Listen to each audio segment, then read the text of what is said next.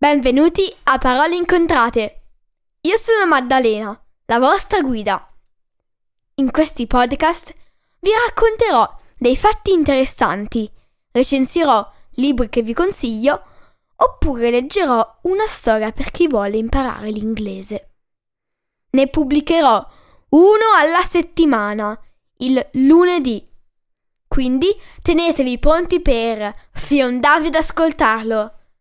Trovate tutti gli episodi del podcast su www.paroleincontrate.it su Apple Podcast, Google Podcasts, Spotify, Amazon Music o Stitcher. Potete seguire Parole Incontrate anche su Instagram e Facebook.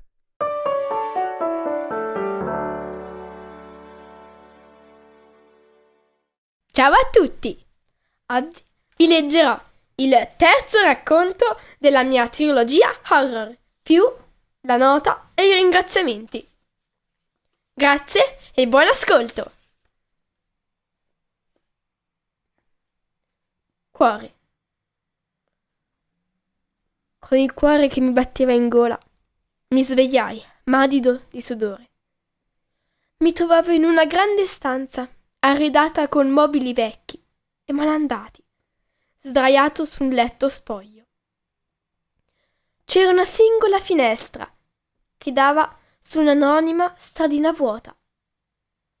Mi alzai e, traballante, mi avvicinai alla porta in legno, opposta alla finestra. Cercai di aprirla e, con mio stupore, ci riuscii. La porta scricchiolò sui cardini, rivelando un corridoio con molteplici porte e dei numeri dipinti con attenzione sulla superficie.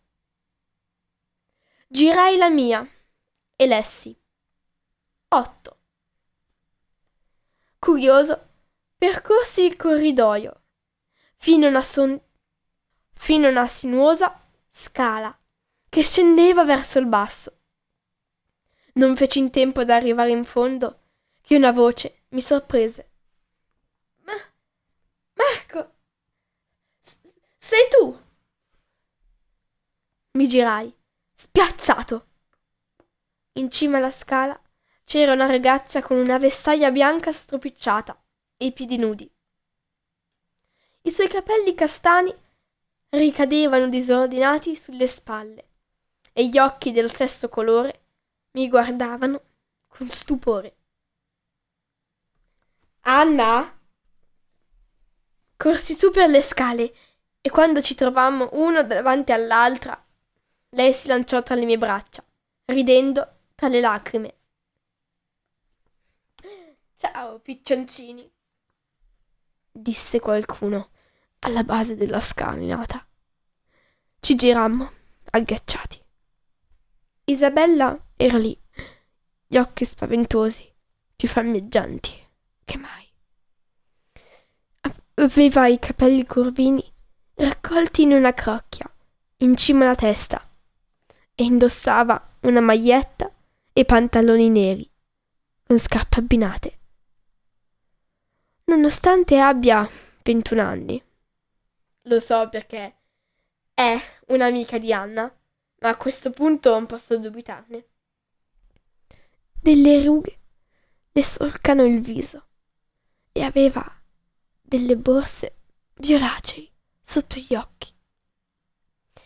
Al collo leggermente cadente era appeso un pendente di una falce di luna.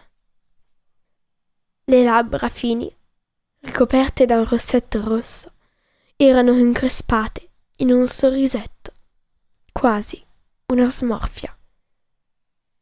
Cosa vuoi? le intimai. Con un sospiro, Anna sussurrò. Vuole che facciamo delle cose per lei. Rubare, rapire o perfino uccidere. Perché? chiesi di nuovo. Perché non ha un'anima, rispose Anna. Sbigottito esclamai. Anzi, non ha un cuore. Il sorriso sul volto di Isabella si spense e lei, barcollando, iniziò a salire le scale verso di noi. Oh Marco, certo che ho un cuore. Come farei a vivere altrimenti? Infatti non sei viva.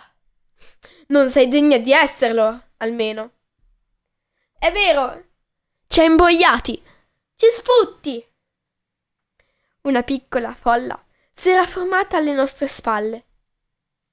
Erano gli uomini e donne di qualsiasi età e altri prigionieri che reclamavano la libertà che avevano di diritto fin dalla nascita. Nota dell'autrice. Caro ascoltatore e ascoltatrice, grazie per essere arrivato fin qui. Puoi immaginare, se hai abbastanza fantasia, cosa succederà dopo a Isabella, Francesco, Anna, Marco e tutti gli altri. Scrivere questi racconti è stato divertente e stimolante. La maggior parte di loro li ho ideati il mercoledì dalle 9.20 alle 10.15, quando le mie compagne di classe avevano lezione di religione. Occhi l'ho scritto a novembre circa del 2022. All'inizio non volevo scriverne altri, ma un giorno qualunque di noia mi misi a immaginare. E da lì anche anima e cuore. Spero che ti siano piaciuti. Al prossimo racconto! Ringraziamenti. Eh sì, per fare una cosa per bene ci vogliono anche i noiosissimi ringraziamenti. Prometto che farò in fretta. Prima di tutto ringrazio i miei genitori e la mia grande famiglia. Proprio tutti nonni, zii, cugini, fratelli e anche George, che hanno sempre creduto in me. Non posso non ringraziare le mie più care amiche, Anna, Isabel, Margherita ed Emma. I riferimenti ai nomi sono puramente casuali, sempre disponibili a chiacchierare. Infine, ringrazio anche tutti gli autori di tutti i libri che ho letto e che leggerò. Sono tanti, lo so. Per i loro romanzi che mi hanno fatto volare con la fantasia. E ringrazio te, caro ascoltatore, per aver ascoltato i miei racconti. Fatto.